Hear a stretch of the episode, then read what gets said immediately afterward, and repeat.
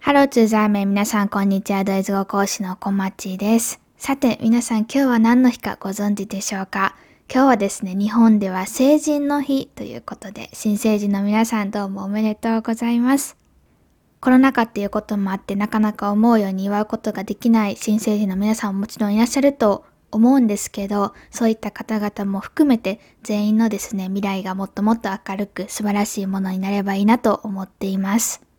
成人っていうのをドイツ語で言うとですね、Volljährigkeit。Volljährigkeit っていう風に言います。voll っていうのはいっぱいのとか完全なみたいな意味なので割とこう言葉的には想像がしやすいんじゃないかなと思います。フォルモントからもですね、新成人の皆さんへおめでとうございますっていうポストを SNS の方でさせていただく予定なんですけど、その時に書いたこうおめでとうございますっていう文章はですね、Herzlichen Glückwunsch zur Volljährigkeit っていう文章を書かせてもらいました。新成人の皆さんおめでとうございますっていう感じですかね。成人おめでとうございますに近いかなと思います。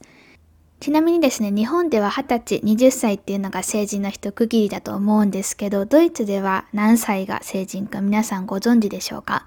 こういった質問をするっていうことはそう、日本と同じ20歳ではないんですよね。ドイツではこれがですね、18歳っていうのが一つの区切りになっています。18歳になったらできることっていうのがたくさん増えるんですよね。ただですね、ドイツ面白いことに、16歳から実はビールは OK なんですよね。16歳ってあってまだ日本で言うと中学生とかですよね。いや、ギリギリ高校に入ったぐらいですかね。多分どちらもいけるんじゃないかなと思うんですけど、中学3年生または高校1年生でビールを飲んでるってなんかすごく私たちからすると変な感じじゃないですか。私的にはね結構変だなと思います。仮に自分がそれぐらいの年で飲んでもいいよっていう状態だったとしても、ビールの美味しさ的なのが私は未だにちょっとこう苦いなって思ったりすることが多いので、ドイツで飲むビールはすごい好きなんですけど、じゃあ日常的に飲みたいかって言われたらそういったわけではないので、その時にもし飲んでいたとしても多分美味しさ全然わからなかったんじゃないかなと思ったりしています。何はともあれそんなめでたい今日なんですけれども、今日のポッドキャストではですね、独研っていうのを扱っていこうと思います。ドイツ語検定、通称独研って言われているドイツ語の能力試験なわけなんですけど、年に2回開催されています。夏試験と冬試験っていうのがあって、意外とは年に2回なんだって思っている人も多いんじゃないかなと思います。私もですね、結構こう月に1回くらいあるんじゃないかなとか、初めの方思っていたんですけど、まだまだ学習中だった時ですね。初めてこう2回しかないっていうのを知った時、それはそれはびっくりしたのを覚えています。特権っていうのが5級から1級まであるわけなんですけど、5級、4級、3級、2級、準1級、1級っていうレベル構成ですね。その中でも準1級と1級っていうのはこれまたびっくりなんですけど、年に1回、冬試験でのみ開催されます。準1級と1級っていうこの2つの試験はですね、他の級に比べて違うところがあります。他の級は1回しか試験がないというか筆記試験のみなんですけど、この2つの級に関しては筆記試験という名の一次試験があって、それにパスできた人は二次試験、スピーキング試験っていうのがあるんですよね。一次試験、筆記試験自体はそれぞれの級と同じ日にですね、12月に基本的には行われるんですけど、二次試験っていうのはそれをパスした人はですね、1月の末に行うことになります。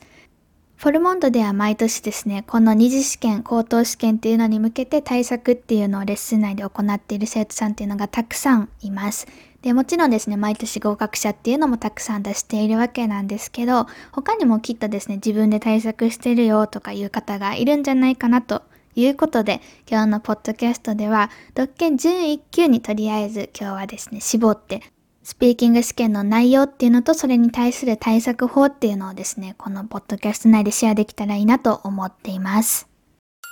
Das heutige Thema まずはですね、独研準1級ってどれぐらいのレベルが想定されているのかっていうのを話していこうと思います。これはですね、独研のホームページからの引用になるので気になる方はまた個人で見ておいてほしいんですけれども、準1級っていうのはオ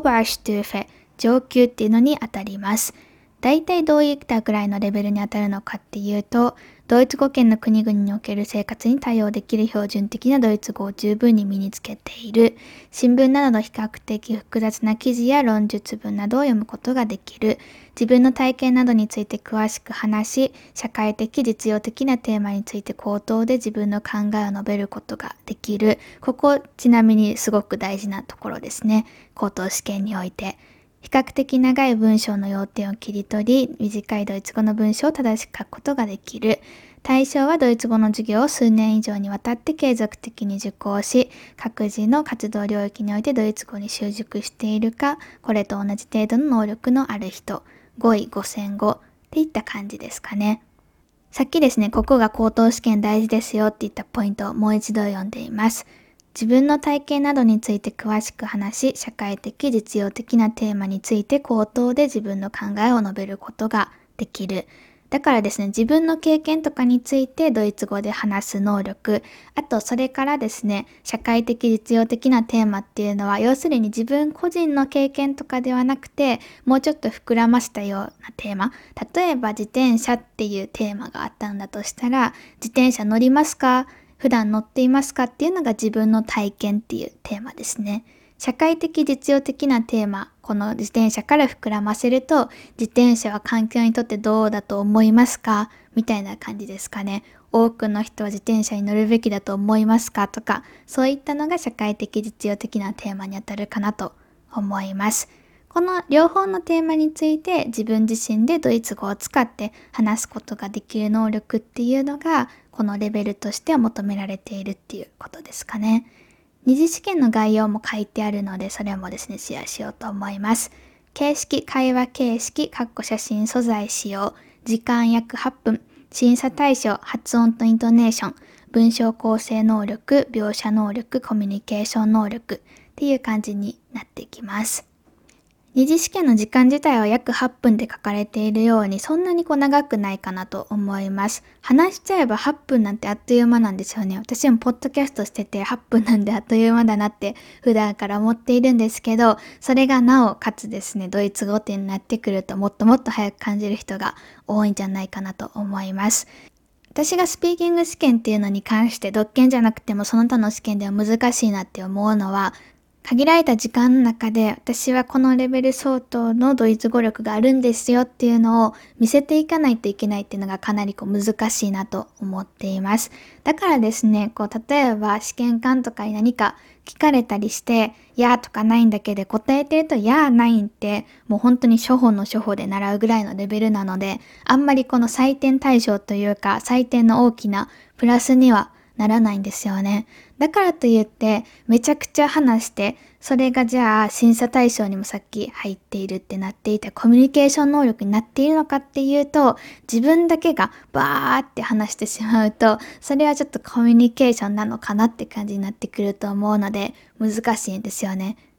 あとはですね、こう質問とかされて、あ、答えなきゃ答えなきゃっていう意識が強すぎて、文章っていうのがきちんと構成できずに単語を並べただけとかになっているのも、その単語を並べる作業っていうのは、準1級のレベルとしてはどうなのかなって多分見られると思うので、さっきの審査対象になっていた文章構成能力っていう点に入ってくると思うんですけど、あんまり良くないのかなと思ったり、そういったのを踏まえて結構ね、このスピーキング試験っていうのは、難しいなとも思うし、逆に言うとたくさん練習をしていくことで、時間制限内に自分自身のドイツ語能力を見せていく、示していくっていうことがどんどん上手くなってくる人が多いので、練習は本当に本当に大事だと思います。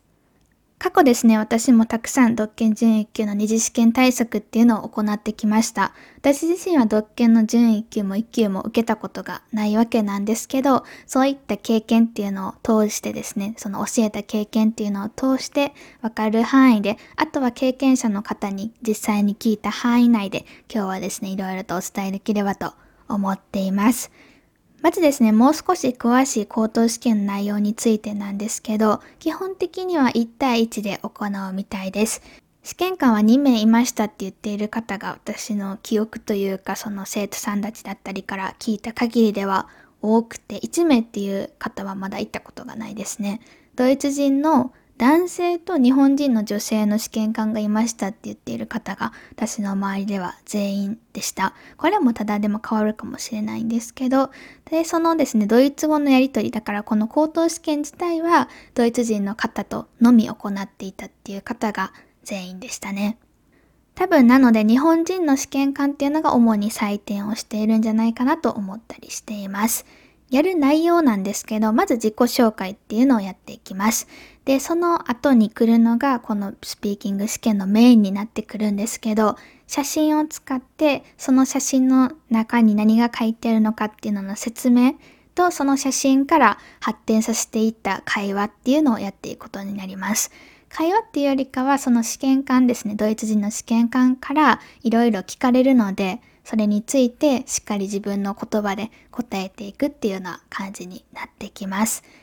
自己紹介は結構対策がしやすいんじゃないかなと思います。名前とか出身とか職業とか、あとは趣味とかですね、もういわゆるザ自己紹介みたいなのを事前に練習しておくといいと思います。あとはですね、おそらくドイツ語っていうのについての質問も来ると思います。ドイツ語いつから勉強しているんですか？どうして勉強しているんですか？あとはドイツ語を将来やってどうやって活かしていきたいんですかとか、そういう風な質問っていうのがおそらく来ると想定されます。その辺についてもですね、こう試験対策のためっていうよりかは、これぐらいの質問であれば普通に日常会話でドイツ語ネイティブの方たちと会った時に全然聞かれる質問なので、特に Warum lernst du Deutsch? どうしてドイツ語やってるのっていう質問に関してはですね、耳が聞き飽きるほど聞く質問になってくると思うので、この辺をですね、事前にこう、どれだけ対策しておくかっていうのは、事前練習の問題にかかってくるんじゃないかなと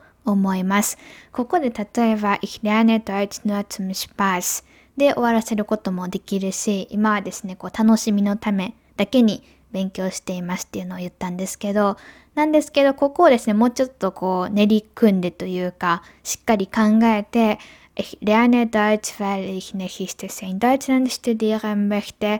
Dort möchte ich gerne Musik studieren. 例えばこんな感じですね。私は来年ドイツで勉強したい、留学したいと思っているので、ドイツ語を勉強しています。ドイツに行ったらそこでは音楽を勉強したいと思っていますとか、いろんなことが言えると思うんですけど、嘘をついたりとかかっこいい理由っていうのを言う必要は一切ないんですけど、ただその自分の理由っていうのをしっかり相手に伝えるっていうことは、イコール言語能力っていうのに関わってくると思うので、楽しみのために趣味でっていうのを一つとっても、私はドイツに旅行行くのが好きでっていうのをつけるだけで、あ、旅行が好きだから趣味にしているんだなとか、ドイツ語の響きが好きでっていう風に言えるようにしておくだけで、あ、この人は響きがもともとのドイツ語を勉強し始めた理由なんだなとか、相手のことがもっともっと知れるようになると思います。この辺の表現能力っていうのも、独研の準1級1級関わらずなんですけど、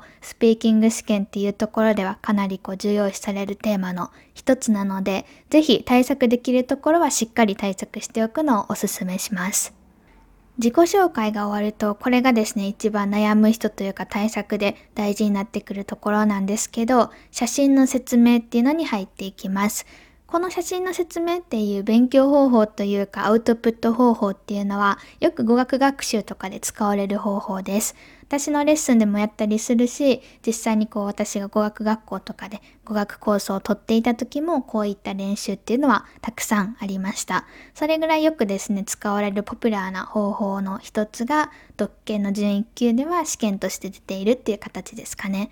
この写真の説明っていうのをドイツ語では Bildbeschreibung Bildbeschreibung っていうふうに言います。Bild っていうのがこれ写真のことですね。説明するっていうのが beschreiben。これを名詞にすると beschreibung になります。じゃあこの Bildbeschreibung でどういうふうにやっていくのかなんですけど、これはですね、実際に去年試験を受けた方もそうでしたって言ってたんですけど、はじめに裏向きに置かれた3枚の写真があるみたいです。で、その3枚の写真から自分で1枚選んで、それを見て、じゃあその写真に書いてある内容を描写してください。もちろんドイツ語でなんですけど、っていう風な試験の流れみたいです。このですね、3枚の写真なんですけど、もちろんどんな写真が出るかっていうのは、当日その部屋に入るまでわからないと思ってください。だからですね、実際に試験対策とかをレッスンでするときには、私たち講師側が、じゃあ今日はこの写真使おうかなみたいな写真っていうのを用意して、それに沿って練習していくことが多いです。このですね、写真を描写する方法っていうのはいろいろあるんですけど、この描写方法については、すごくよくまとまっているフォルモントの記事があります。ドイツ語のスペルっていうのも合わせて見ていった方がすごく理解促進に役立つと思うので、よければこの辺りに関してはフレーズだったりとか、よく使える言葉だったりとかはフォルモントの記事に載っているので、そちらをチェックしてみてください。こちらの記事のリンクはですね、概要欄に載せておきます。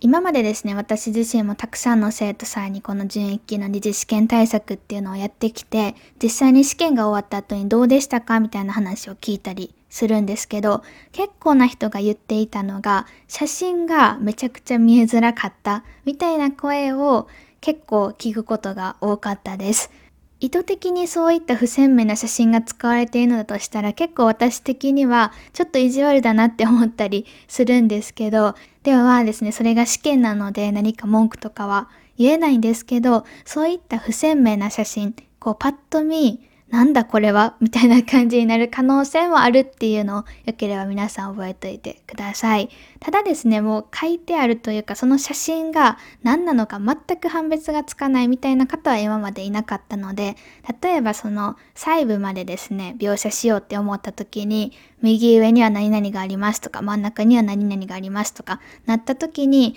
ちょっと真ん中これよくわからないなとか、全体的にどういった風景の絵なのかっていうのはわかるんだけれども細部まで見ようとした時にちょっとわからないことが多いっていう方が結構多かったので逆にですねそういったのを対策に取り入れていくのも一つの手なんじゃないかなと思います。なのでですね、そういった独権の準1級の対策っていうのは今やっている皆さんは、一度ですね、こう全然不鮮明な写真っていうのを逆に先生側に用意してもらって、それに沿って自分で描写の練習をしてみるっていうのもやってみるといいかもしれないです。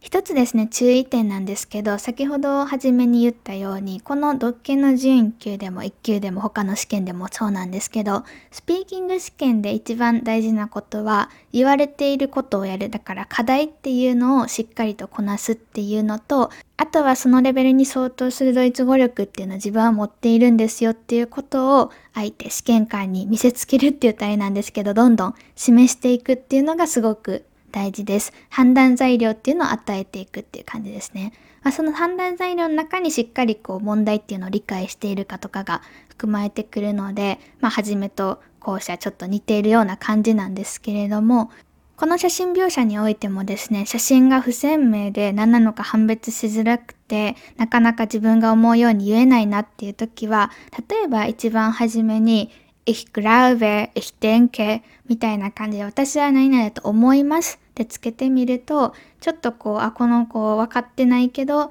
なんとかこう言おうとしているなっていうのが伝わると思うしもっともっとこう定かではないんですみたいな感じを出したければ Ich bin mir nicht sicher, aber vielleicht なんとかかんとか例えば Ich bin mir nicht sicher, aber vielleicht ist das ein Auto みたいな感じで多分定かではないけどこれは車だと思いますみたいなことを今言ったんですよね。っていう感じでちょっと初めに枕言葉じゃないんですけど付け足してあげるとそこを付け足すっていうことがこの子はできるんだなっていうのがまず伝わりますよね。そういうふうに自分の気持ちっていうのを表現するっていうのに十分こう準一級能力っていうのはかかってくると思うのでその辺も見せつけるというか示すことができますしその一つ目のですね課題をこなすっていう意味でも今は描写してくださいっていうふうに言われていて何かわからないから止まってしまうとか全然わからないっていうふうに言うんじゃなくて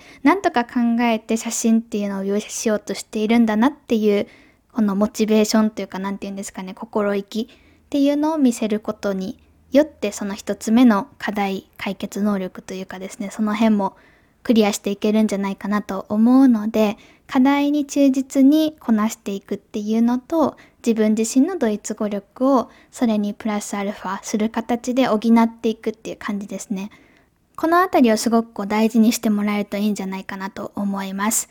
スピーキング試験って基本的には正解がないことが多いです。何をあなたは思いますか？とか、何が書かれていると思いますか？とか、写真描写に関しては全く見当違いのことを言ってしまうと、さすがにちょっとこう内容的にどうなのかなって思われるかもしれないんですけど、あとは例えば、あ、もしかしてこの人あのことを言って言おうとしているけど単語間違えているのかなみたいな感じで、ドイツ語力の採点ちょっと響いてくるかもしれないので、ちょっとこの辺はですね、わからないんですけどとか、なんかちょっと定かではないんですけど、何々だと思いますみたいな感じでどんどんこう自分の気持ちを出していくのも大事だと思うんですけど、基本的に正解はあんまりないです。なので、こう、のびのびと自由に楽しんでやってもらえるのが結局は一番いいんじゃないかなと思っています。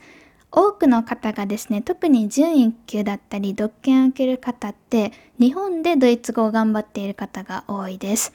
で、ドイツに住んでいてもそういった方っているんですけど、やっぱり日本に住んでいると、ドイツ語圏に住んでいる方に比べては、ドイツ語に触れる機会っていうのが少ないですよね。だからこそ皆さんすごく緊張されるんですよね。日本であんまりこう普段ドイツ語を話したり聞いたりする機会がないですよと。で、それで実際にネイティブスピーカーと一緒に、試験官といえどネイティブのスピーカーと一緒に1対1で話す場があって、なおかつ試験ってなってくるとですね、誰でももうそうだと思うんですけど、緊張してしまうと思います。その気持ちはですね、十二分にわかるんですけれども、話すっていうことをぜひ楽しんでほしいなと思います。全然こうアドバイスになってないじゃないかって思う方はもしかしたらいるかもしれないんですけど、結構これはですね、一種の大事なアドバイスというかヒントなんじゃないかなと思っています。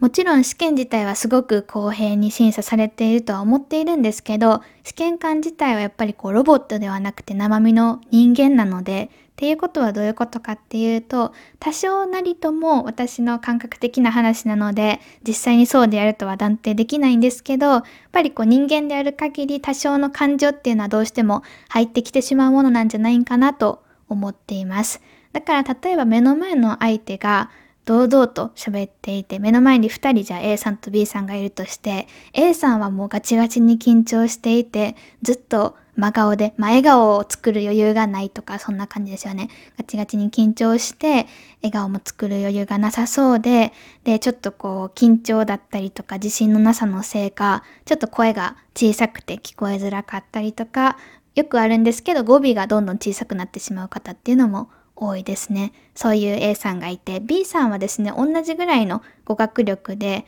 持っている単語力だったりとか、実際にこう話している限りのドイツ語力っていう意味では同じぐらいなんだけれども、A さんに比べて B さんっていうのがすごくこう明るく楽しそうに話してくれていたりとか、まあ多少ちょっとこうジェスチャーを使ったりだとか、あとは何て言うんですかね、こう堂々とハキハキ話している感じですかね。声も聞き取りやすくって語尾とかもしっかり最後まで自分の力で言うことができているっていう B さんがいたとしたら基本的なドイツ語力っていうのは2人とも変わらないにしても私とかがレッスンやってても B さんの方が何て言うんですかね分かりやすいというかどっちの方がスピーキング力ありますかって聞かれた時に A さんよりかはどちらかというと B さんかなみたいな感じでどうしても無意識に考えてしまう癖っていうのが出てきてしまいます。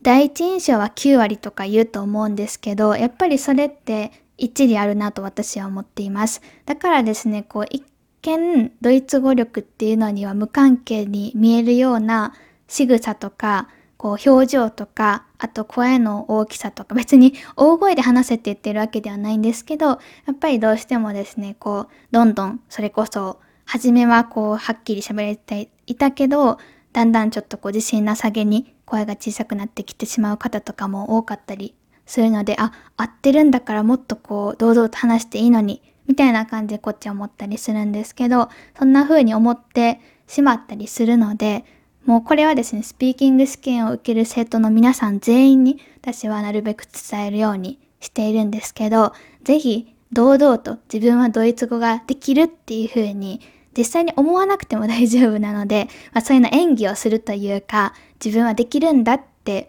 思っている人の演技をしてぜひ自分のドイツ語力をそこで発揮してきてくださいみたいな話をよくするんですね。文法とかについてしっかり頭で考えるのも大事なんですけど何よりも話すことを楽しんでいたりとかっていうのが割とこうプラスアルファの力として入り込んでくるんじゃないかなと思います。もちろんですね、そのプラスアルファの力を持ってしてでも受からない時っていうのはたくさんあります。その時は自分自身のドイツ語力ですよね、そもそもの。例えば、私あの時きちんと文法を意識して作れていたかなとか、単語の並び替えだけになっていなかったかなとか、発音もうちょっと頑張った方がいいかなとか、それ以外の原因っていうのはもちろんもちろん考えられます。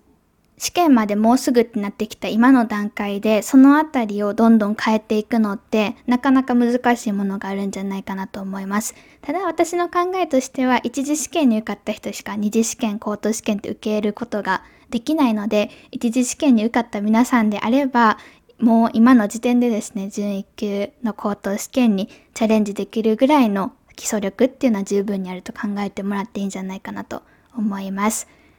相手への印象操作っていうんですかね。そういった自分の印象っていうのを明るく変えてやっていくことっていうのは今すぐにでもどなたでもできることだと思うので、ぜひですね、こう明るく喋ることとか、少しでも笑顔を作って話すこと、あとは相手の目を見て話すことですね。これも結構大事だと思います。結構日本人の方って、例えば写真があったら、写真をずっと眺めて、喋ってしまうことが多いんですけど、それを相手の目に変えてですね、で、ちょっと上を向いて話すだけでも、声ってすごく聞こえやすく、通りやすくなります。の辺も本当に全然ドイツ語力に関係ないじゃんって思うかもしれないんですけど、私の教えてきて、で、生徒の皆さんの合格実績とか見ている限り、結構大事になってくるんじゃないかなと個人的には思っています。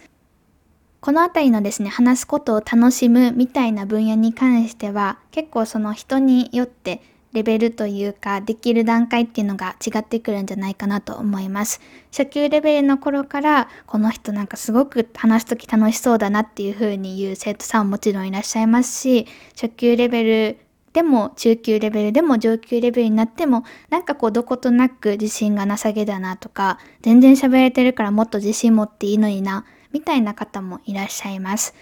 このあたりの自信っていうのはすごく個人的な問題なので、周りからどうこうするのって難しいんですけど、自信をつける一つの方法として、例えば今回で言うスピーキング力、話す力なのであれば、話す練習っていうのをもうとにかくたくさん場数を踏んでいって、自分は話すことができるんだっていう成功体験を一つ一つつけていくことなんじゃないのかなと思っています。話す場っていうのを定期的に設けてですね、レッスンであってもタンデムであっても一人で話すでも何でもいいんですけど、